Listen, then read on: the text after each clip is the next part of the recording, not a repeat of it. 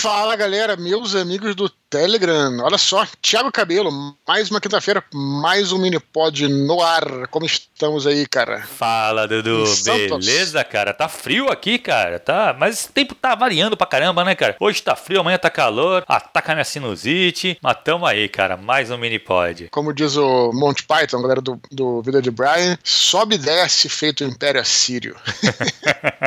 Beleza, Dudu, cara, fala uma coisa, cara. cara. Confirmou bate-papo no Rio, então? É isso aí. Assim, a gente confirmou o bate-papo, mas ainda estamos vendo lá quantos lugares vai ser. Eu vou avisando pra galera aqui. Aquela mesma coisa que eu falei em Campinas, cara. Como a gente tá bem no início, assim, né? Tá abrindo aos pouquinhos e tal. De início, esses bate-papos são com pouca gente, né, cara? Uhum. Então, eu vou dizer o seguinte: eu não sei quantas cadeiras vão ser. Eu acho que realmente não vão ser muitas. Vão ser tipo umas 30, no máximo 40, até menos. Né? Então, olha, eu, o que eu recomendo a galera aí é que chegue cedo né? Galera que quer participar do bate-papo então no Rio de Janeiro, né? Que vai rolar, chegar cedo, mas lembrar que, de qualquer maneira, a sessão já, já está confirmada aí, hum. insistindo aqui, a gente perturba a galera até não poder mais, né, Tiago? Até, até o talo, como o pessoal fala. Então, assim, é... então vai ser no dia 29 de outubro, é hoje é quinta-feira, amanhã é sexta, né? E aí na outra sexta, né? É, tem que frisar isso, porque tem a galera que, nosso querido Bernardo Stamato aí, ele se confundiu e foi na sexta-feira passada lá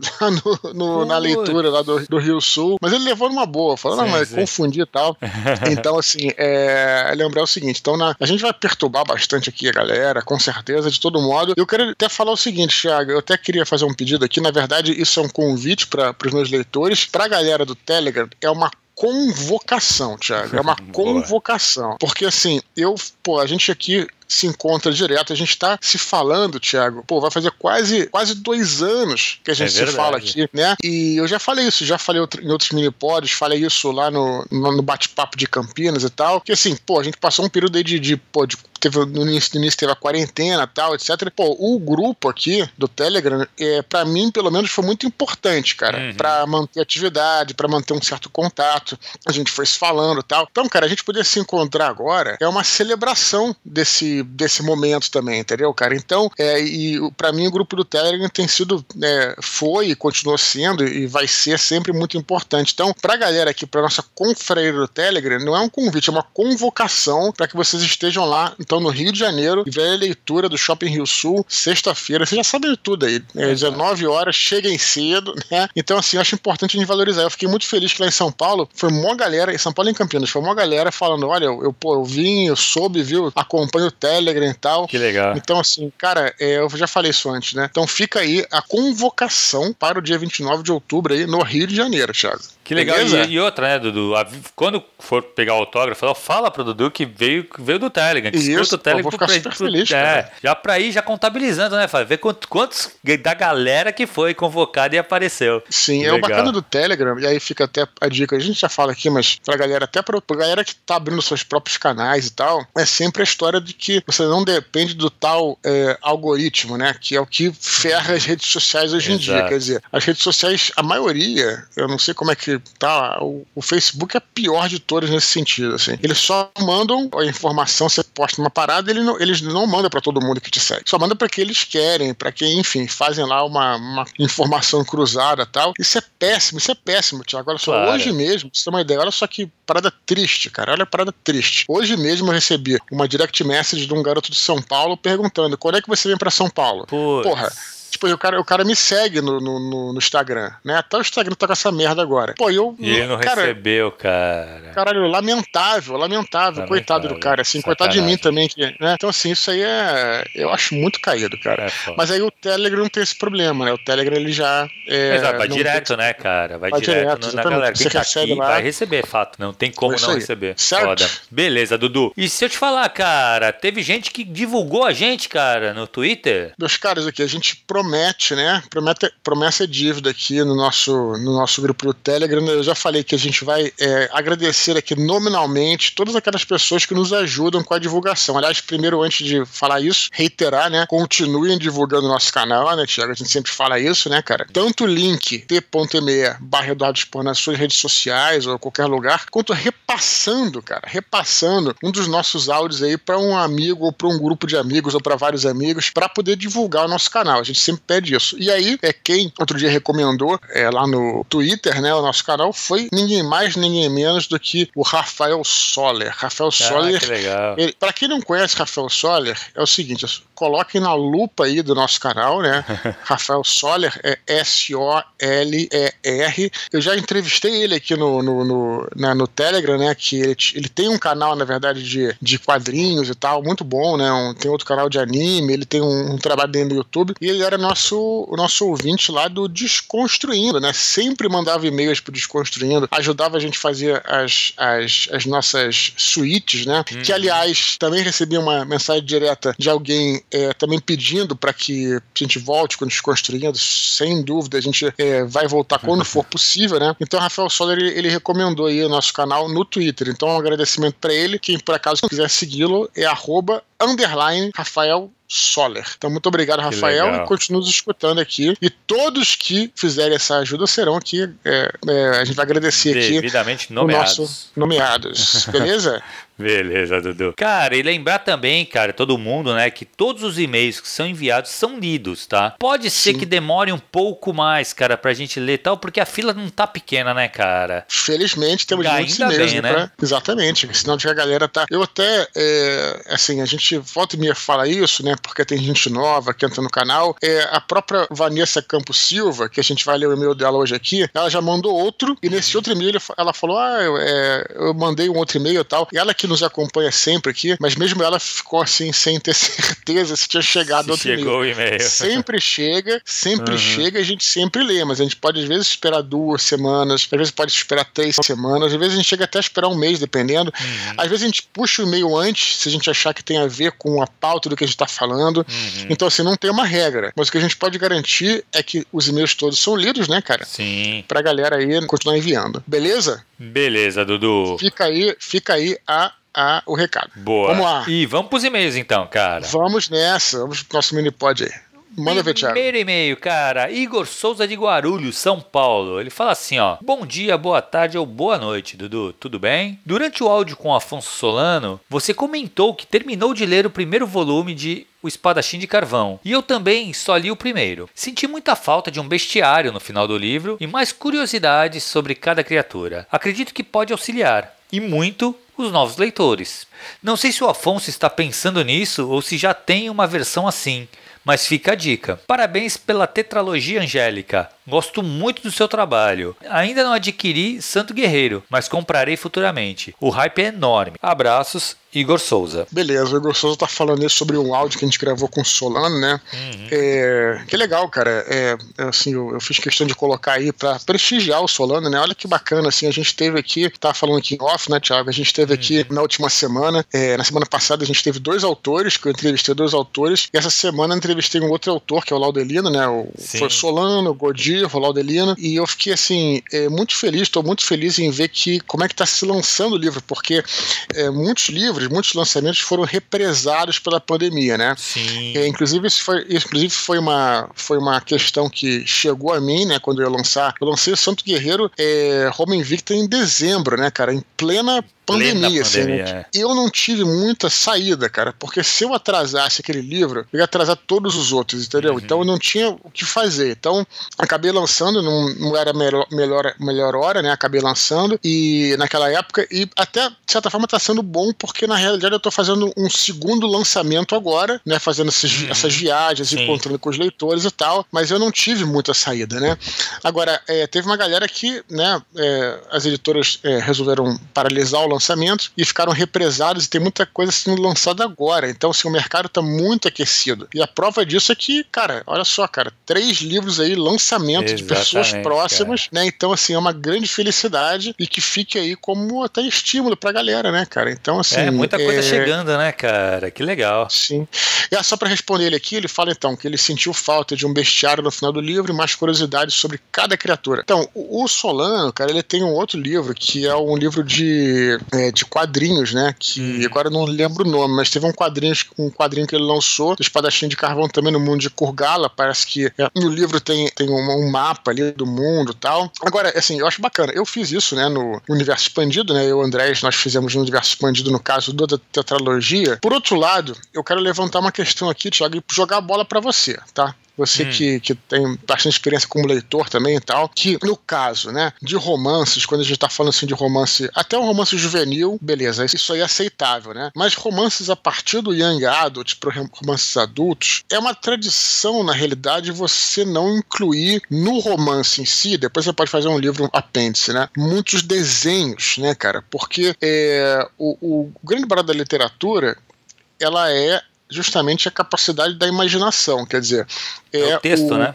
É o escritor passar, né, é, sem nenhum recurso tal, é só com o recurso do texto, mas sem nenhum recurso gráfico, transmitir aquela ideia. Isso que é o barato da literatura, a gente fica imaginando aquela parada e, e mais. Cada um faz do jeito que quer, imagina do jeito que quer, faz o figurino do jeito que quer, faz uhum. o cenário do jeito que quer e tudo mais. Então, é uma tradição você não colocar muitos elementos visuais em romances, eu diria assim, né?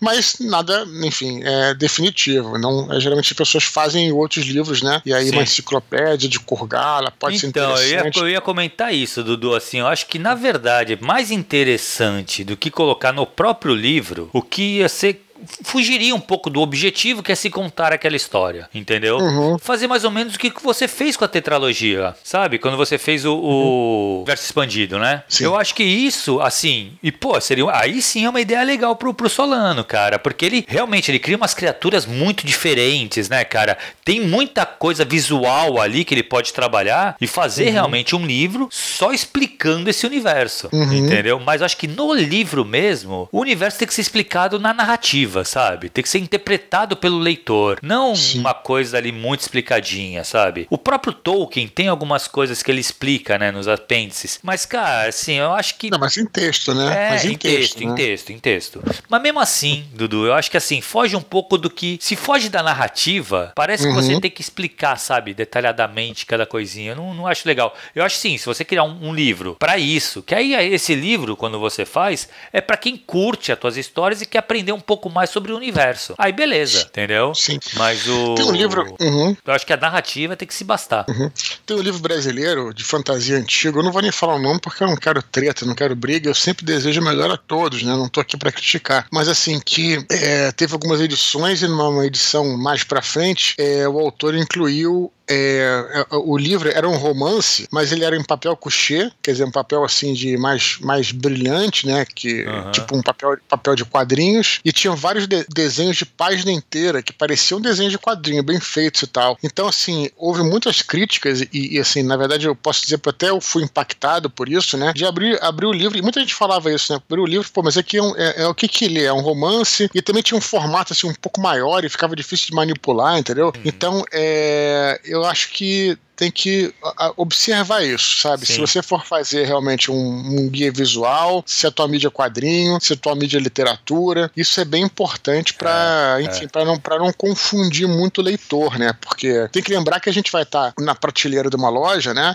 E aliás, esse e-mail até do Igor é, é legal porque a gente fala e rende bastante, né? E acaba levando uma coisa interessante a pessoas que estão nos escutando. Então, assim, no, nas prateleiras das livrarias, a gente concorre, não concorre porque concorrer é uma palavra meio pesada pesada e, e né, pejorativa, mas a gente está ali do lado de outros tantos livros, né, cara? Uhum. Então o que, que, vai fazer o cara se interessar pelo seu? Uma boa capa, uma boa comunicação, Sim. né? A maneira como você coloca é, a contracapa, o que está escrito na contracapa, né? Tem, contra, tem, tem alguns livros que, você, que é melhor é, não colocar muita informação, outros que tem melhor colocar. Aí vai variar com, né, com a tua programação da editora e tudo mais. Então é importante você ser é, bem claro na mídia que você está usando, né? uhum. né? Então eu não sei se, né? Não sei se um romance, né? Com é, muitas imagens verdade, né, cara? É, então, uhum. e na verdade, assim, a, a parte gráfica dos livros do Solano eu acho muito legal, cara, porque ele lembra um sim. pouco do Pulp lá, sabe? Assim, ele sim, tem, sim. né, ele conversa um pouco com até a capa desse novo, do novo romance dele, cara, me lembrou muito Conan, sabe? Sim. É essa, é, essa parece que é essa mensagem que ele quer passar mesmo, né? Tanto é que ele tem aquela nas entradas de capítulo, tem um desenho, mas é um desenho só é. para retratar ali a entrada do capítulo, preto e branco, feito pelo próprio Solano, se eu não me engano. Que é muito Sim. legal. Mas assim, não é um livro ilustrado, sabe? E nem pode uhum. ser, porque não é o objetivo do livro, né? Ele é um livro para escrito, ele é um livro, é um romance. Então. Eu vou até perguntar para ele, porque ele tem um projeto que a gente nem falou no, no, no áudio, né? E, e, que é um projeto que, que é maior de um crowdfunding, que tem uma música, negócio de música. Eu vou até perguntar para ele, trago no próximo mini pod aqui é, as informações. Legal, legal. Beleza? Beleza, Dudu. Vamos pro próximo, Vamos cara? Lá. Vamos nessa. Vanessa Campos Silva. Ela fala assim: Olá, queridos Eduardo e Tiago. Gostei muito do áudio do dia 21 de setembro sobre o diferencial da literatura em relação às outras mídias. Nós, leitores apaixonados, facilmente entendemos esse diferencial, essa imersão única que a leitura nos proporciona baseada nessa mágica da construção de personagens que o Eduardo citou. Respondendo à pergunta do áudio, eu na verdade gostaria de trazer aqui três personagens que mais me impactaram até hoje. Os dois primeiros são Aragorn de O Senhor dos Anéis, e o Arthur, de As Crônicas de Arthur, do Bernard Cornwell. Sou grande fã de ambos pela força de caráter, valores e, especialmente no caso do Arthur,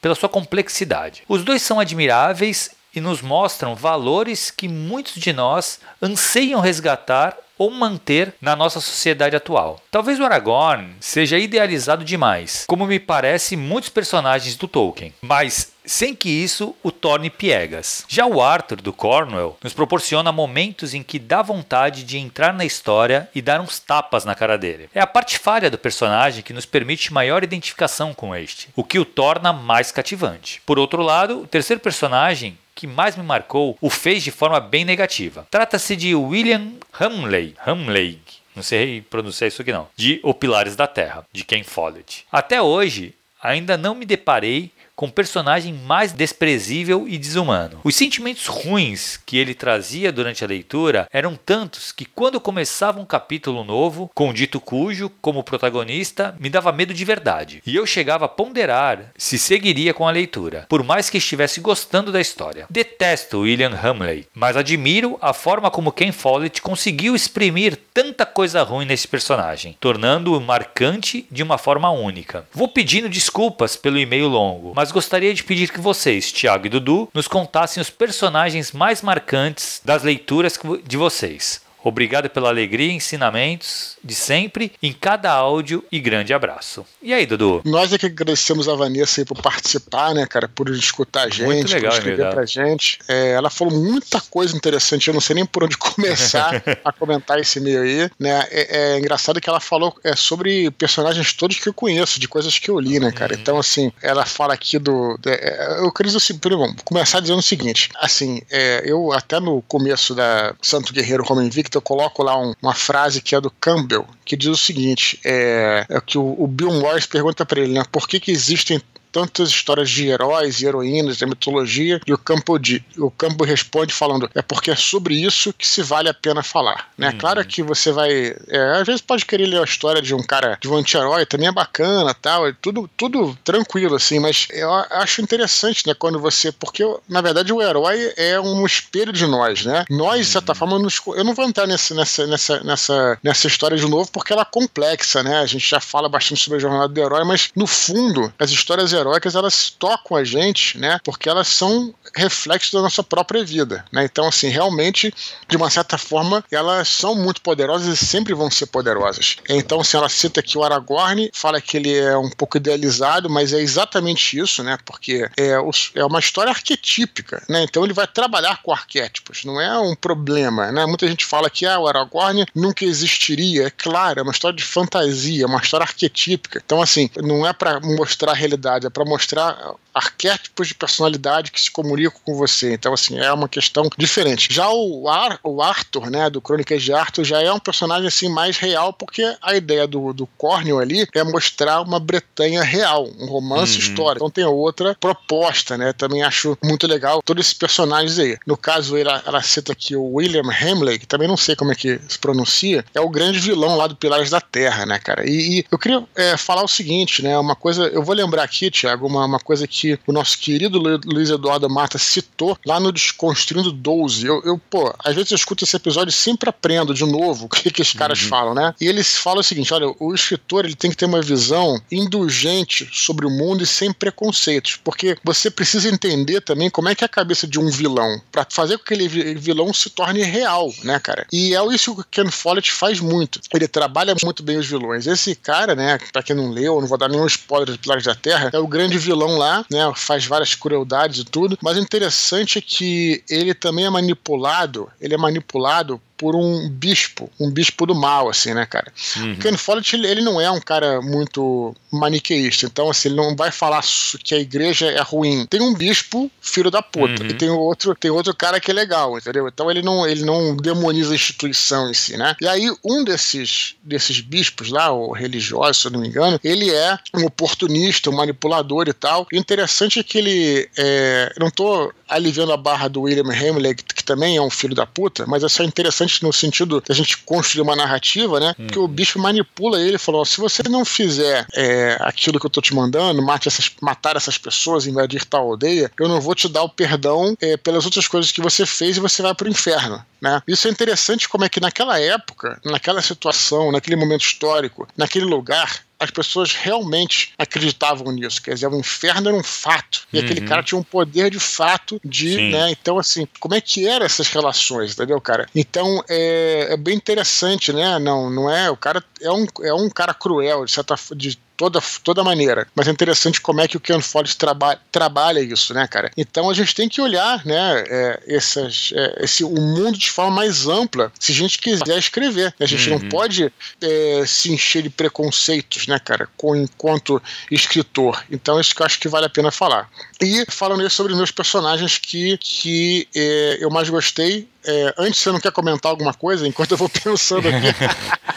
Cara, é assim, eu acho o, o Ken Follett eu não li o Pilares da Terra, mas ele é um grande criador de personagens, né, cara? Uhum. Assim, ele, ele, ele, uma das características fortes do Ken Follett é isso. Além das tramas são muito bem boladas, realmente, a criação uhum. de personagem dele é muito boa e a prosa dele é uma coisa fenomenal, né? Pilares e o eu só li livros menores dele, cara. Eu não, não peguei ainda nenhum livro desses ou, ou, Pilares da Terra, ou aquele do, das guerras lá do século XX. A trilogia do século, né? Isso, cara. Pô, minha esposa adora, ela enche meu saco pra ler, cara. Mas cada vez que eu olho para aqueles livros, eu falo, putz, uhum. passar anos lendo isso aí. Aí eu uhum. desanimo. Mas eu sei que a hora que eu começar também, eu vou que vou, cara. Vou ler os três. Ela foi os três, uma das da outra. Sim. Mas e aí, teus personagens, cara? Personagens, cara, tem. Olha, isso aí é uma covardia, né? Essa pergunta no melhor sentido possível, né?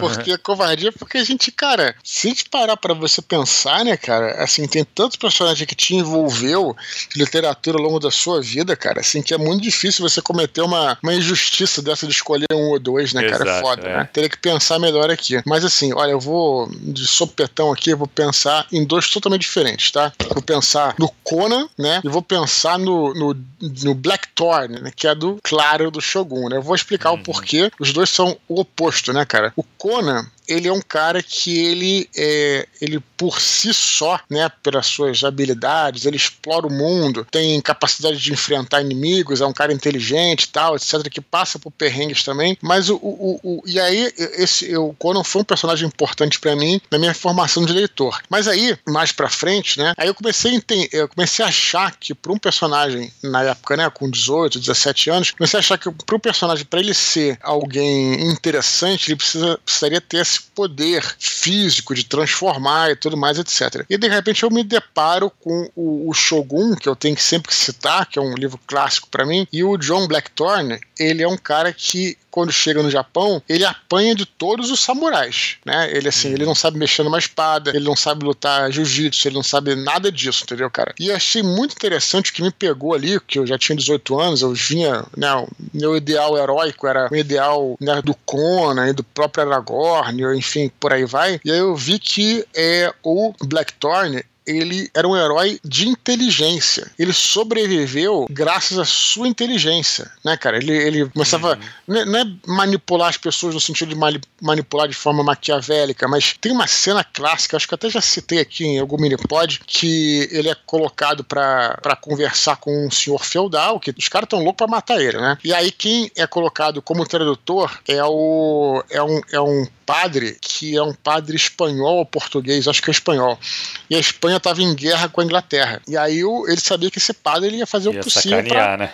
sacanear. Então, e, o cara começou a fazer as perguntas e a, primeira coisa que ele falou, ele falou assim, ó, diga para é, o seu senhor feudal que nossos países estão em guerra. Primeira coisa que ele tem que falar, ele tem que saber disso antes de começar a conversa, entendeu? Uhum. Então, assim, ele era muito inteligente, né? Na, não à toa ele era um piloto de navio tal, ele tinha as habilidades dele e ele sabia que no Japão a navegação era só navegação de cabotagem, né? Eles não conheciam uhum. muito como construir grandes navios e tal, e aí ele usa esse conhecimento dele para ir seguindo, né? E, e, então, assim, é interessante pra caramba. Ele não tem nenhuma capacidade ali de lutar contra os caras. Então, eu acho que agora lembrando, é óbvio que se a gente for ficar falando aqui, a gente vai ficar o dia inteiro falando, cara, porque uhum. tem muita. Você vai, puxar um, eu falar, pô, esse personagem é marcante, já aí a gente vai é. embora. É. Mas, é difícil é... mesmo, né, Dudu? Assim, para é, pensar num personagem. É, injusto. Tantos, eu falei covarde, mas é injusto, né? É injusto, né? É. é injusto porque, assim, cara, eu tenho tantos, cara, mais tantos. Eu vou bravo. pegar com as coisas que estão à minha volta aqui, ó, só batendo o olho aqui. Eu também ah. faço isso, olho para cima no estante. É isso, cara. Aqui que nem, vamos pegar Odisseia. Odisseu, cara, um, um personagem que eu estudei muito. Tanto ele quanto Aquiles, mas eu acho que o Odisseu é um, é um personagem mais marcante. Por conta também da sua sagacidade, de, por tudo que ele passa, né, cara? Assim, uhum. como ele tem que usar de artimanhas para enganar não só uh, que é os obstáculos que aparecem na frente dele, como tentar ludibriar até a, a, as intenções divinas, né, cara? Então é um personagem que eu acho muito legal. Ele é, ele é, é confundem muito ele com malandro e tal, por ele. Não é isso, né? O Odisseu. O Odisseu, o cara é esperto, ele sabe ler as outras pessoas, ele sabe ler os outros personagens e ele. Executa, lógico, o melhor para ele. Então, eu gosto muito desse personagem, assim Mas como malandro... eu gosto muito do, do, do Aquiles também, cara. Não tem como não gostar do Aquiles, né? É, assim, é, é, até quero fazer um comentário puxando para RPG, Thiago, se você me permite aqui. É, a gente passou anos, na verdade, a gente não, os tradutores aí passaram anos para encontrar uma palavra certa para para a classe Rogue. Classe uhum. Rogue, que é uma classe de DD, né? Sim. E aí, cara, é, alguns pensavam que poderia ser marginal, outros que era tipo assim um. É, enfim, aí encontraram a palavra que foi perfeita, que é o ladino botem no dicionário, quem não conhece, o Ladino não é um cara exatamente malandro, né? Ele é um cara, assim, esperto, astuto, né, cara? É isso. É, é, é, e, e, não é um cara necessariamente, porque o malandro vai te passar, parece, passa a ideia de que tá passando a perna em alguém, né? Tá, é isso. Tá, tá trapaceando, aliás, trapaceira era um outro nome que uhum. iam botar pra Rogue, e é alguém, que eu não sei quem foi, acho que foi na época lá da, da Abril, talvez tenha sido até o, o nosso querido Lúcio Pimentel, alguém veio com essa ideia do ladino, né? Que é uma palavra antiga, né? Que até confunde com paladino e tal, mas uhum. é, ela é ideal, porque o ladino é um cara astuto, não é um filho da puta, entendeu, cara? Uhum. Então, é, talvez o Odisseu esteja um pouco Seria nessa... exatamente, é mais ou menos isso, isso mesmo, Du, porque assim, e ele, cara, ele tem um objetivo muito grande, que é voltar para casa, entendeu? Então, uhum. Então, tudo que ele faz, ele quer cumprir esse, com esse objetivo, né? Então, eu uhum. gosto demais desse personagem, assim, tá, o, o, que ele, os ensinamentos que o Odisseu traz pra gente são muito valiosos. Então é, uma, é um personagem que eu gosto muito. Cara, e o outro é o Atos do, uhum. dos Três Mosqueteiros. Na verdade, uhum. os Três Mosqueteiros, todos eles são muito bem feitos, os personagens, né? Mas o Atos ele tem um drama maior, né? É o fato de ele ter sido nobre, ter se apaixonado pela, pela Milady. Então, assim, o, o, o, Atos ele é talvez o do, dos personagens do Dumar, dos Três Mosqueteiros, uhum. pelo menos, o mais aprofundado, sabe? Que se aprofunda um pouco mais assim. Tem uma história mais. Não. o D'Artagnan ele é muito legal, mas ele é mais bidimensional. Todos são legais. É o Ceia. É porque você não viu o Cavaleiro Zodíaco. O D'Artagnan é o Ceia.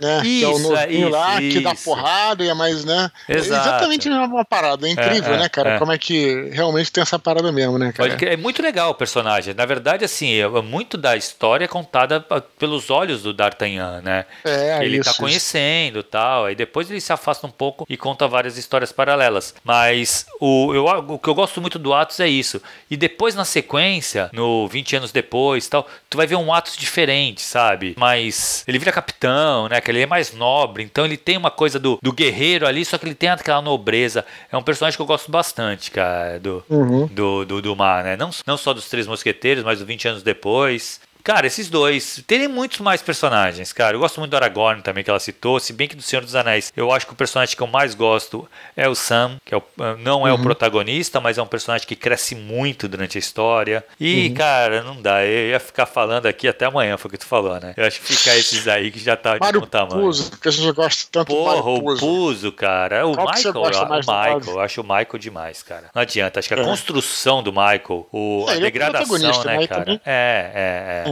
Se bem que eu adoro o, o Vito, cara. O Vito, quando conta o passado dele também, é maravilhoso, né? Uhum, com certeza. Não, no livro em si a gente fez um, um discurso inteiro sobre o Poderoso Chefão, né? Quem não escutou, escutem aí, cara, que, que é bem legal. maneiro. Tem personagens mais aprofundados ali no. Exato, o Puzo do... também é um puta criador de personagem, né, cara? Cria personagens Totalmente. muito bem, né, cara? Tem aquela história de quando ele foi chamado para escrever o, o, chefão, né? Na hora de Godfather, que ficou chefão. Ele lá no, nos Estados Unidos, eles têm essa coisa de dar um adiantamento, né, pra pessoa, né? Sim. Pro escritor. Aí ele pegou esse adiantamento, foi para Las Vegas e jogou é, todo o adiantamento é, nos cassinos, né? que na realidade, mas estava mas tava fazendo pesquisa pro livro, né? Isso que é bizarro. Exatamente, né, cara? Porque depois ele vai e ferra os donos de cassino, né? Tem muito, muito interessante. Fica aí quem quiser escutar aí. Beleza, Legal. vamos para o próximo aí. Bora, cara, bora para o próximo e-mail. César Crepaldi. Ele fala assim: Bom dia, tarde ou noite, Eduardo e Thiago. Tentarei ser o mais breve possível para economizar o precioso tempo do Minipod. Quais são os limites entre a criação e a convenção na hora de desenvolver as especificidades de um mundo em relação às unidades de medidas? Para facilitar a vida dos leitores, é normal que os autores utilizem unidades de medidas comuns do nosso mundo: metros, centímetros, minutos, horas, dias da semana, nome dos meses, etc. Mas essas medidas não fazem sentido em um mundo de ficção, já que elas foram criadas com base no mundo real e não no mundo ficcional em que se passa a obra. Por outro lado, dar unidades de medidas para aumentar a veracidade do mundo tem o revés de tirar o leitor da história, já que ele não entenderá intuitivamente a informação que está sendo passada e precisará sair da leitura para fazer as conversões. Gostaria de saber a opinião de vocês sobre esse tema. É melhor aumentar a veracidade do mundo ficcional criando unidades de medidas próprias ou usar as medidas existentes em nossa realidade, que não fazem sentido dentro da história e podem empobrecer o, cenário? Desde já agradeço pelas ótimas dicas e ajuda que vocês vêm dando aqui no canal. Um forte abraço para os dois. E aí, Dudu? Perfeito, perfeito. Cara, isso aí é realmente algo muito delicado, cara. É, é o que a é. gente chama de ajuste fino. Eu quero falar aqui um pouco da minha experiência e não vou nem falar de fantasia. Eu vou falar justamente do que eu estou trabalhando agora, né, cara? Na Roma Antiga, por exemplo, as unidades de medida não eram metros, né? Não eram é, centímetros, né? É, tinha como polegadas, tinha milhas e tal, mas mesmo essas polegadas... Não, não estádios, milhas... né? Os gregos usavam como estádios, é... Não, não, tem também estádio, mas assim, é. É, mesmo se eu colocar milhas, né, que vai ser difícil do cara converter, não é a milha de hoje em dia, entendeu? Então ficaria exato, algo aleatório, entendeu? Então, assim, é, é, cara, eu sei que vai parecer né, que tá fugindo da resposta, mas existe uma parada chamada bom senso, entendeu, cara? Uhum. Realmente, a gente tem que ver. Eu, por exemplo, uso, né, embora o, o, a, o, metro, por exemplo, é uma coisa da Revolução Francesa, né? É, depois da Revolução Francesa e tal, é, não tinha na né, época da Roma Antiga, mas eu uso no livro, porque também, como eu estou dizendo, pensa da seguinte forma, Tiago, ou, César, é, por exemplo, para dar, dar esse exemplo bem claro aqui do, do Santo Guerreiro, né? É, na ficção do livro, quem escreve né, é, o livro é a mãe do Constantino, quer dizer, a Santa Helena, e ela escreve em grego. Inclusive, eu falo lá que ela está sendo escrito em grego. Mas na realidade, você está lendo em português, né, cara? Então, é, é, até isso mesmo, né, cara, é uma parada que. Como é que você ia fazer? Eu teria que escrever uhum. em grego para ficar ipsis literis, entendeu, cara? Exato. Então, é realmente um bom senso e uma magia de você usar aquela parada para você, não é enganar, mas assim, criar uma verossimilhança, sabe, cara? É difícil mesmo, né, cara? Então, assim, de repente, talvez cada caso é um caso, eu não sei como é que é o mundo que você tá. Mas existe também é, outras maneiras de você falar, né? Se tá uma distância média, tá alguns passos, por exemplo. Passos é sempre passos, né, cara? Uhum. Dá para o cara ter uma noção mais ou menos na vista do horizonte. Você consegue mexer assim um pouquinho, né? Mas é, não tem bem uma resposta, cara. É uma, uma questão de, é, de bom senso. Eu já também já, outra coisa que eu já falei aqui é, em relação ao mundo de fantasia, né, cara? É, existe uma, uma técnica, vamos chamar assim, não sei se pode se chamar, não é uma, uma coisa exclusiva do Martin, na verdade, é, outras pessoas usam, né? Que é utilizar termos que não são os mesmos, mas que fazem parecer algo do mundo real. Então, por exemplo, ele não usa Sir, ele usa Sor, uhum. né? Ele não usa Master, usa Meister, né? Isso tem uma sonoridade parecida, né, que faz o cara entender, tá? uhum. tá? Porém, não é exatamente algo que tem no mundo real, mas é, é difícil porque você pensar, por exemplo, o próprio para dar esse exemplo mesmo, o próprio mundo é, lá de Westeros, né? Eles são todos humanos. Cara, como é que a raça humana se desenvolveu naquele mundo e ao mesmo tempo na Terra? Exato. Então, se você, for, se você for pensar nessas coisas, você não escreve, não faz nada, né? Uhum. Por outro lado, por outro lado, olha só, até estava lembrando aqui, a gente estava falando outro dia da Anne Rice, né? Uhum. Eu estava lembrando que eu li um livro dela algum, é, vários anos atrás, chamado Sim, O Servo dos Ossos, né? Que eu, tinha um amigo meu que sabia que eu gostava da Anne Rice, acabou me dando esse livro, eu li, gostei, porém é, o livro é até bom, mas ele sai muito da verossimilhança, não é por usar metros, centímetros, não é nada disso. Aliás, é a história de um, é a história de um, de um, de um espírito é, da Babilônia que se materializa no mundo de hoje. Uhum. E, é e, esse espírito ele fala como se fosse alguém do mundo contemporâneo, enquanto você espera que se ele renasceu, ele vá falar de uma outra maneira, entendeu, cara? Então eu acho que isso é muito pior pra verossimilhança, ah, sem querer criticar ela, coitada assim, gosto pra caralho, mas assim, só pra dar uma exemplo, entendeu, cara? Eu acho que essas coisas prejudicam muito mais a verossimilhança do que o fato de você usar uma, uma unidade de medida, entendeu, cara? Então, é, o próprio Tolkien usa, esse também não gosto muito, ele usa os, os meses, né, tal, Sim. pra se referir e tudo, e ninguém reclama tanto, né? Então, assim, é, é toda uma questão de um ajuste fino e bom senso, sabe, cara? Eu falei pra caralho e parece que eu tô me desviando, mas não tem muito uma resposta certa, depende da situação, da maneira como você escreve, entendeu, cara? Eu acho então, que é por então, aí. cara, eu acho que é exatamente isso, Dudu. Eu acho que não tem muita. É, como é que se fala, cara? Eu, eu, sinceramente, eu acho que não tem muito, regra, né? não muita regra, regra cara. A mais B igual a tal. É, né? eu acho que é realmente é o bom senso. Tal, em alguns universos, cabe você fazer algo diferente. Uhum. É, se eu não me engano, o próprio espadachim de carvão ele tem unidades Sim. de medidas diferenciadas. Tem, é isso mesmo. Entendeu? Mas é que uhum. tá, o espadachim do carvão, Kurgala, ele é um mundo bem alien pra gente. Então não uhum. faria muito sentido mesmo ele colocar ali metro, sabe? Porque uhum. ele já é, ele, o, o, Solano ele tenta passar essa característica de ser mais alien. Não é uma fantasia clássica que você leu em algum lugar. Você não vai fazer referências é, rápidas, entendeu? É. Ele está descrevendo uhum. algo novo, de uhum. fato. Ele criou algo novo, né? Então, assim, uhum. aí é interessante que ele realmente, até para criar essa sensação no leitor de não fazer essas ligações. Uhum. Mas, cara, dependendo, se você vai criar alguma coisa mais, é, mais pé no chão, mais baseado na, no nosso universo tal, cara, eu acho que facilita pro leitor. Faz ele observar, faz ele. Talvez, por ser uma coisa tão comum pra gente, se você colocar que o negócio tá a 15 metros do personagem, ele não vai ser capaz catapultado para fora e pensar, putz, ó, lá eles chamam de metro também, porque é uma coisa natural. Então ele vai uhum. ler e nem uhum. vai pensar nisso, entendeu? Exatamente. O meses do ano, eu acho que é mais pá, forte um pouco, é né? mais forte, cara. É, eu é também acho. Eu também acho que meses é uma coisa mais complicada, é, né? É, também é. acho. Dias da semana porque, também.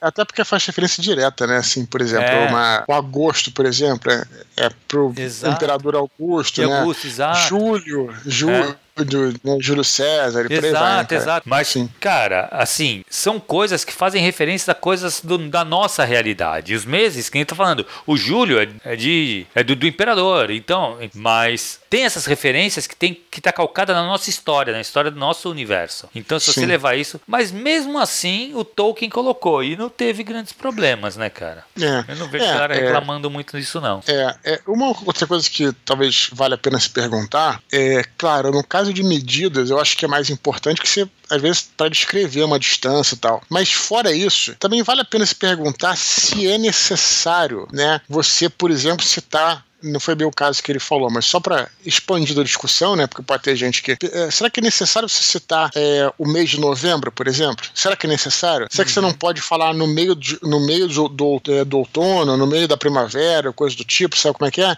Então, assim, dá para você, né? Eu no, no Santo Guerreiro, eu, eu citei muito poucos dias da semana, não citei nenhuma sexta-feira, quarta-feira tal, mas eu citei sábado, porque é, é vem do Shabá judaico. Já tinha os, uhum. os, né, os então você faz referência ao, ao Shabá, né? Que vem do, do, dos dias da semana dos judeus, entendeu? Que já existiam e tudo mais. Então eu até explico direitinho lá. E fora disso, eu não citei muito dia de Júpiter, dia de Thor, dia, dia de Júpiter, não, de Thor tô confundido com, com os nórdicos, mas dia de uhum. Júpiter, dia de, dia de Marte, dia Sim, de, exato. de Mercúrio, entendeu? Porque fica uma coisa nessa. Outra maneira é você colocar isso no começo, tudo bem, mas pense em todas essas variáveis na hora de. E não tem fórmula mágica. Isso, não isso tem, cara vai depender muito do teu universo, o que, que você está criando, sabe? E aí é aquele, é aquela máxima, né, cara? É bom senso. O que é Exatamente. super difícil de você saber calcular o quanto é o bom senso, o que, que é. Mas é isso, cara. É bom senso mesmo. Ou, na verdade, sim. Eu acho que a melhor forma de você ver isso é pesquisar. Pergunta para as pessoas se incomodou, para os leitores betas tal. É isso aí. É, é, porque, de certa forma, assim, é também outra coisa que vale a pena falar, expandir um pouco a discussão, porque isso é importante, é nós, né, é, é, romancistas, escritores, a gente tem que sempre pensar na fluidez da nossa prosa né, cara? Isso é uhum. é importante. Então, quando você chega numa parada e aquilo te trava, não é bom. Exato. Lembrar sempre disso. Então, é isso que, isso que é o nosso. Quando. Se você. Claro, você pode errar, vai acontecer, mas se você está lendo um texto, o texto está travando toda hora, o escritor ele não, não alcançou o seu objetivo. Uhum. Tem que ter uma fluidez de leitura. Né? Então, às vezes, o cara trava, tem que voltar, será e tal. Isso tem que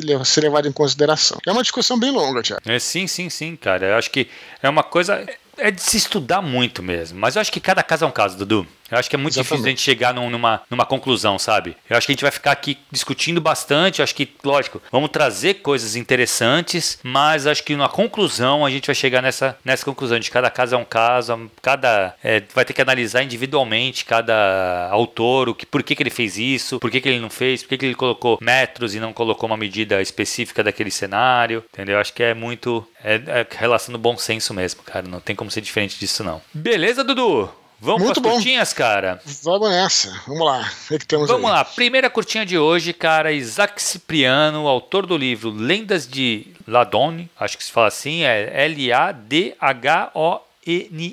Muito Ele bom. fala assim: queria pedir que o Eduardo falasse sobre o seu processo de escolha de leitores betas e críticos e qual a importância deles para o desenvolvimento de suas obras. Olha, eu, eu sugeriria o seguinte: leitor crítico é uma parada que, é, no meu caso, é a editora que faz. Hum. Né? Se você não tem uma editora, eu recomendo, é, sem, sem piada, falando sério mesmo, recomendo a Oficina Literária do Thiago Cabelo, uhum. né? que alguém que eu possa recomendar com segurança, né? acho que vale a pena. Então, assim, bem certo. Em relação são, são os leitores críticos. O leitor crítico é um profissional, a gente sempre fala aqui, né, Thiago? Uhum. É um profissional que vai te ajudar a conhecer os. Você pode até falar depois, Thiago, melhor sobre os leitores críticos, vou te perguntar isso. Os leitores beta são seus amigos lendo. Esse, é, e aí, assim, é sem critério, né? Quanto mais gente, melhor. Você vai ter uma amostragem melhor de diversos uhum. tipos de público. Então é bem simples, eu acho, sabe, cara? O crítico é um profissional. Encontre um bom profissional. Ponto. E os betas é quem você puder distribuir. Quem você achar que gosta, é, queira ler o seu livro. Quanto mais gente, melhor. Pessoas que são próximas, ótimo. Amigos mais distantes que querem ler, ótimo também. Tenha, uhum. Que seja um outro público que não que seja tem um perfil diferente, né, cara, do que é, você já é, pediu. Então, eu acho legal. É, é bem por aí. É. Tiago, aí o que, que você pode dizer da diferença cara, dos leitores do, betas e críticos? Então, o, o, beta é exatamente isso, né, Dudu? É você pegar assim, uma amostragem de pessoas que vão ler o seu, uhum. o seu livro. Assim, você vai muito no que você acha que é o teu público-alvo. Cara, e dá para todo mundo, para quanto mais pessoas você conseguir entregar, melhor.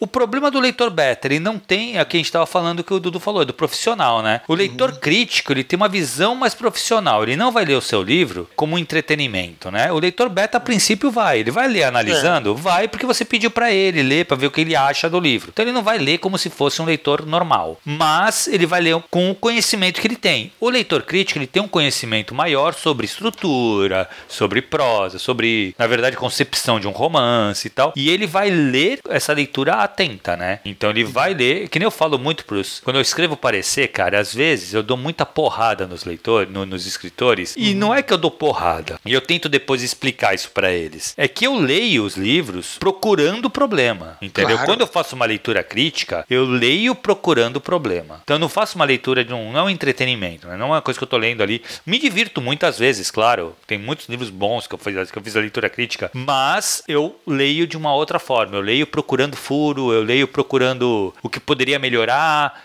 e e o leitor crítico é isso, cara. Ele vai ler para achar os pontos mais altos e mais baixos do teu livro, uhum. para você poder exaltar o que já tá de bom e tentar é, atuar no que pode melhorar, entendeu? Claro. Basicamente é perfeito. é isso. E aí o leitor crítico ele faz um parecer explicando tudo isso, tal, direitinho. Fica aí a propaganda então, que tá funcionando, apesar de ter o um curso, né, mas tá funcionando sim, sim. sempre. Continuo, cara, sempre tô sempre lendo alguma coisa, cara. Às vezes até peço pra galera que eu preciso de mais uhum. tempo, sabe? Então precisa assim dois meses para entregar uma leitura crítica. Tá mais então, ou menos quem esse, quiser já, tempo. Assim. Quem quiser vale a pena entrar em contato logo com o Thiago, né, Thiago? Isso.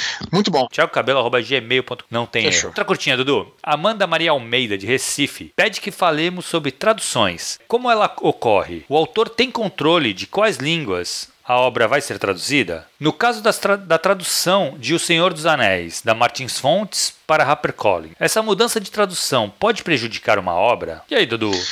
Muito tu, bom. Cara, tu não tem muito controle, né, sobre quais línguas. Quem os caras vão comprar, compraram. Não, eu acho que eu acho que tem que ser quanto mais língua melhor, né, cara? Claro. Acho que ninguém deve ficar assim, né? né? Acho que isso é. É, é meio é... foda, né, Dudu? Como é que tu vai controlar a tradução pro alemão, sabe? Sim. Claro, é difícil, claro. né? É. Não, a, a, a, tradução em si, né, acho que talvez ela tenha, não sei se ela perguntou exatamente isso, né, cara? Enfim, eu acho que assim, quando tem o processo de tradução, tem algumas, algumas editoras de fora que é, permitem, né, que eles facilitam o contato do tradutor com o autor uhum. e outras que não estão nem aí, né, cara. No caso do Batalha do Apocalipse traduzida para o alemão, foi um processo muito bacana, cara, porque eu tive contato com a minha tradutora, depois inclusive ah, encontrei, legal. encontrei ela mora na Suíça, quando eu estive na Suíça eu encontrei com ela, então foi um processo excelente, assim, né, cara. E tenho certeza que os dois se beneficiam, né, uhum. né a parada, ah, essa né? troca do, do autor com o tradutor é sempre muito boa, né, cara. Sim, sim. É, mas é, aí tem que ter a ponte da editora. Às vezes, uhum. se você insistir, né? Tipo, eu, eu, sempre insisto de ter contato com, com o tradutor, e aí depende muito do seu agente. Não tem muito, né? Mas uhum. regra, né, cara? Mas acredito que. E, deve ter autor também que deve estar tá nem aí, né, cara? Falar, uhum, traduza claro. lá e eu não vou me preocupar que eu tô com outro projeto aqui e tal. Uhum. Então acho que não tem regra, né? No caso dessa tradução do Senhor dos Anéis aí, é, da Harper, da Martins Fontes, depois foi pra Harper Collins, teve uma polêmica, né, Thiago? Essa coisa dos dos, é, dos termos lá tal. Uhum. Às vezes a gente fala isso, né, cara? Assim, ó, eu, eu acho, a minha opinião, né? Minha humilde opinião, né? Claro, não tô aqui para julgar ninguém, né, cara? Um cara que eu admiro muito nesse meio da tradução é o teu amigo Pércio Exposito, Thiago. Sabe quem é? sim, sim. Porra, meu, ele é... brother tá aqui comigo na Galápagos, né, cara? Talvez ele vá gostar de escutar isso, né? Porque eu sou um grande admirador dele. Eu acho que ele é um excelente tradutor, excelente coordenador de tradução. É um uhum. cara que tem uma mente, mente é pensante, né, cara? E aí, uma vez eu vi ele quando estava preparando a tradução do é, do D&D, né, cara, que uhum. é, alguém falou como é que vai ser traduzido spell, né? Spell na verdade é, é feitiço ou conjuro, ou conjuração, coisa do tipo uhum. assim, né? E ele falou vamos traduzir para magia, né, cara? Mas uh, spell não é magia, magia seria médica, né, cara? Mas uhum. ele falou uma coisa que eu achei excelente, cara, e aquilo ficou na minha cabeça, tal, que ele disse o seguinte, olha, esse a magia, né, no sentido do spell, já é um termo consagrado pela comunidade. Hum. Então você, como é, tradutor, né, cara, claro, se for uma coisa muito grotesca, é claro que você vai mudar. Mas como já é consagrado na, na comunidade, por que não manter daquela maneira, né, uhum. né, cara? Você facilita a fluidez da leitura, né, cara? Você trava menos, né, o processo de leia, sabe, cara? Então, assim, o que acontece? O tradutor, na minha opinião, ele tem que, é, ele não pode se achar maior do que a comunidade. Então, se o, o, o termo já existe, já está consagrado, por que mudar? Né, cara? Uhum. Fica parecendo que o tradutor se acha maior do que a comunidade. Ele não tem que entrar nessa briga, cara. Isso uhum. não é a briga para ele, né? exato, né? Entendeu? Exato.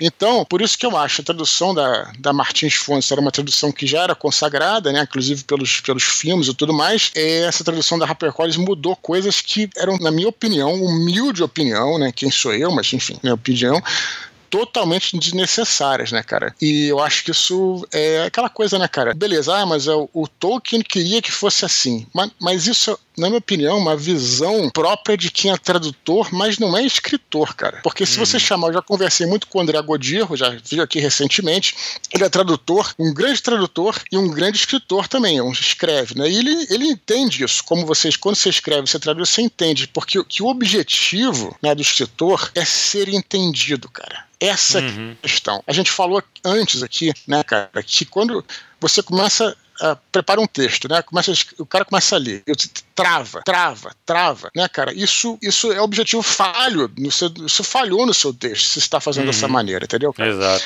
Então, é, prosa, ela é não é só você pegar um texto, jogar no Google, no Google Translator e jogar na parada. Não, a prosa, você tem que se, é, se preocupar com sonoridade, tem que se preocupar com cadência de palavras, uhum. tem que se preocupar com a combinação das, da, até das letras, né, de tudo aquilo Sim. ali, do conjunto, entendeu, cara? Você não pode, assim, ah, tudo bem, mas o Tolkien achou que era assim. Cara, isso pode me apresentar quantos memorandos for. Né? Eu tenho certeza que se ele né, publicou a obra dele, dele. Claro, tem um escritor que publica, que deixa na gaveta, tá ótimo. Escrita, porra, é terapêutica, não quer que uhum. ninguém veja. Excelente. Se você está publicando, é porque você quer que alguém leia. Se você quer que alguém leia, você tem que ser entendido, né? Tem que uhum. ser um uhum. texto fluido. Não quer dizer que tem que ser simples, né? O texto pode ser fluido e complexo. Tem nada a ver uma coisa com a outra. Sim, claro. Mas tem que fluir a leitura, entendeu, cara? Então, é isso que tem. É, eu acabei de citar também ah, o meu contato com a minha com a minha, é, com a minha tradutora, né, do alemão, eu falei, cara, você tem que mudar uma palavra, né, cara, de, sei lá, do branco pro alvo, por exemplo, algo mude, porra, porque a, se não dá para você ficar igual como era e as pessoas não conseguirem ler de tão travado que tá o texto, uhum, entendeu, cara? Exatamente. Então, então, assim, essa é a minha opinião, já tive a oportunidade de ler é, tanto o original quanto a versão da HarperCollins quanto a versão da Martins Fontes. Cara, mas aí, em vez de a gente ficar aqui, é, eu sempre defendo isso, Thiago. Tem uma galera que ficou de mimimi e tal, etc. Cara, meus amigos, cara, é só vocês comprarem, se vocês não gostaram da HarperCollins, compra a versão da Martins Fontes. Existe existe um é site chamado Estante Virtual. Tá cheio de livro lá, uhum. né? Livro, livros, né, que são usados, estão em excelente estado. Então não precisa ficar choramingando. Não curtiu? Exato, exato. Acabou, é isso aí. E não tem briga, não tem briga com ninguém. É, então, Essa é a minha, minha opinião.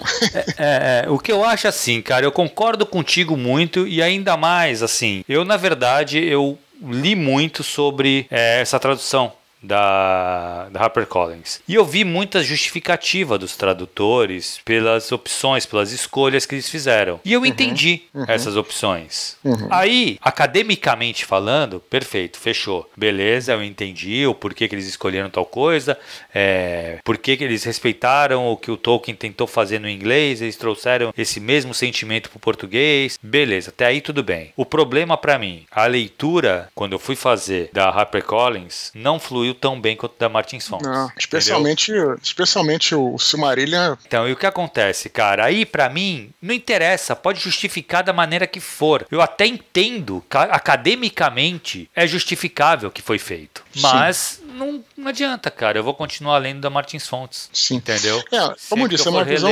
eu vou voltar pro Martins Fontes. É, como eu disse, uma visão própria, né? De quem é um acadêmico, não é um uhum. escritor. Esse. Por, é, por, é por isso que é aquela coisa, né, cara? Quem traduziu Peter Pan foi Monteiro Lobato. Uhum. Né? Quem traduziu Woody Allen, né? Foi o Rui Castro, hum. né, cara? Então, assim, é, você tem várias né, correspondências de autores que entendem aquela. Né, então, você tem que pegar alguém que tem uma, uma, uma, noção maior de escritor, porque essa é uma obra clássica, praticamente, sim, entendeu? Então, sim, sim, essa visão, o escritor ele quer ser lido, cara, tá? entendeu? Exato. Quer ser compreendido. Então, essa é a minha parada. Mas, de novo, insisto, não tô, porra, é, é, cara, legal, quem gostar, ótimo, e aí, cara, seja sejam felizes. E quem não gostar, hum. compra as edições antigas. Pronto, é isso, fim. É não isso. tem problema nenhum. Cara, é engraçado, né? Eu estudei bastante sobre as traduções da Ilíada, né? Quando eu fui fazer o curso de Ilíada e tal. Uhum. Eu li cinco versões de cinco tradutores uhum. diferentes e tal. Cara, é engraçado. O, o Haroldo de Campos, que é um cara super acadêmico, super. Cara, a leitura dele, beleza que não é tão fluida quanto a do Frederico, o Lourenço, que é um português. Mas, uhum. cara, uhum. é muito boa. E ele não é super criptografado, sabe? Uhum. E o cara era um poeta putz, é super acadêmico e super erudito. E ele, cara, ele tem várias coisas que ele cria realmente, mas, cara, eu achei a leitura super tranquila. Uhum. Mas eu ainda prefiro a do Frederico Lourenço, que é a do. Não, não sei se eu prefiro, não. Acho que é do... eu prefiro a do Haroldo de Campos. Mas uhum. a mais fácil para se ler é a do Frederico Lourenço, uhum. que é um português, que é muito boa e ele tenta fazer a coisa que a gente estava falando agora. Ele deixa mais fluido. Então você lê, uhum. ele não se preocupa tanto com, com, com a poesia em si, e sim no texto, né? Mas vale uhum. a pena, assim, mas é engraçado. Pra tu ver, não, na verdade, eu não sei, cara. Acho que vai muito do que você busca na leitura. Como O Senhor dos Anéis é uma leitura que é para ser de, de mais de entretenimento mesmo, não tem por que ser essa coisa, sabe? De buscar uhum. tanto, deixar tão rebuscado. Eu acho que ele afasta o leitor. Mas é uma é, escolha. Foi uma escolha. Eu não, não acho que Sim. seja errado. É isso que eu digo. acho que é... não me atrai, entendeu? Exatamente o que você falou. É uma escolha, hum. né? E, e, e, que bom que tem as duas. E aí Exato, cada um fala é pra onde quer. Né? É, perfeito. perfeito. É isso mesmo. É. Beleza, Dudu, vamos para a última curtinha de hoje, cara. Marcos de Queiroz gostaria de saber como o Eduardo se programa em termos de custo e de tempo para os eventos que está retomando por todo o Brasil. Entrevistas, viagens, sessões de autógrafos, etc. Inclusive conciliando com o período de escrita dos próximos trabalhos. E aí, Cara, Dudu? Pois é, eu tive em São Paulo, fiquei uma semana sem trabalhar e inscrever, né, cara? Assim, é, é, é eu, eu, não me programo, não, assim, é na cara na coragem, não tem muito o que fazer. Olha, tem gente que consegue, cara, é engraçado, né? É, é, eu, geralmente, viajo, né? Agora tá fora da curva total, porque, como eu te falei, eu lancei o livro em né, dezembro de 2020, né, cara? Mas a, a questão toda aí é que tem gente que. Então, assim, eu geralmente lanço o livro, e aí viajo, e aí paro de escrever mesmo, né, para dar um tempo justamente para começar o outro. Então, para mim é perfeito. Geralmente é perfeito, né? Só que tem gente que não. Gente que viaja um ano inteiro, né? Como até o caso do, de novo, Luiz Eduardo Mata aí, que já estamos aqui antes e tá, ele fala isso no Desconstruindo 12, né? E ele viaja muito pelo Brasil, é, viajava, né? Agora tá mais parado um pouquinho. E ele falou, cara, eu não posso parar de escrever. E aí ele escrevia, cara, é, no aeroporto, né? e tudo mais. A questão toda, cara, é que as pessoas se adaptam, cara, sabe? É a gente isso. tem que se adaptar. Eu não me adaptei porque eu não tive necessidade, senão teria que ter me adaptado, teria que escrever uhum. e, em qualquer situação, né, cara? Mas por enquanto eu, eu lido dessa forma. Na verdade, eu essa viagem que eu fiz para São Paulo foi um pouquinho fora da curva, tanto que eu fiquei uma semana tal. Geralmente eu vou num dia volto no outro, e eu, em outras situações eu, eu viajo quando não estou escrevendo, né? Pelo menos assim que eu faço. Mas é, tem que se adaptar, cara. Se você não Uma vez eu, eu conheci uma, uma autora, não sei se você sabe da história, o Thiago, uma autora chamada Christy Golden ela é, é, autora de, de alguns livros de fantasia e foi ela que escreveu Vampire of the Mist que é um livro de Ravenloft. Cara. Sei, pô, eu gosto pra caramba do livro dela. Pois é. E aí ela escreveu esse livro e aí ela teve aqui num evento no Rio e tal. E a gente, né, foi foi com a galera da, da, editora, da Record, né? A gente foi jantar, depois deixamos ela no hotel. Ela falou: não, eu vou ter que escrever hoje. Então, Nossa. caraca, ela tava na viagem internacional, ela tinha que escrever. Caraca. Não podia parar, né, cara? Então, quer dizer, o que eu tô dizendo, as pessoas se adaptam. Então, cada um tem o seu, o seu caminho aí. Caraca, que foda isso.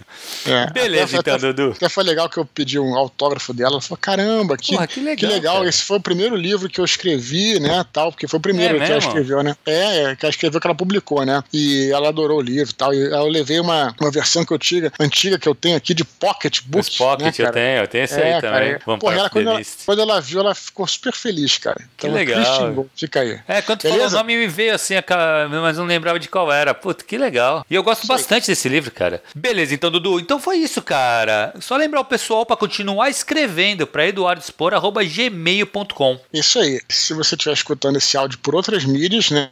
Não deixe de acessar nosso canal do Telegram, t.me barra Eu quero saber se alguém, se alguma, alguma assim, sabe, tipo daquelas assim, sabe, iluminada tal, se as pessoas vão é, botar isso em algum grupo do WhatsApp. Eu tô querendo saber disso. Se, é. se colocarem, se colocarem, mandar uma print, olha só, Thiago, a gente vai preparar um, um presente pra essa pessoa. Não, não, é legal, é legal. E outra coisa, se você realmente, cara, escutou em, outro, em outra mídia, uhum. avisa pra gente, manda um e-mail falando, ah, putz, eu escutei isso aqui no WhatsApp, cara, pra gente saber também que tá rolando isso, né? Exatamente. Porque, é, é. Beleza, Beleza, então, Dudu, foi isso, cara. Valeu, galera. Obrigado por ter escutado. Espero que tenham gostado do nosso programa. E tá ficando grande. Agora estamos fazendo programas de maiores do que anteriores. Tá crescendo o nosso mini pod. Daqui a pouco vai ser um mega pod aí. Beleza, Thiago? Legal, um Dudu.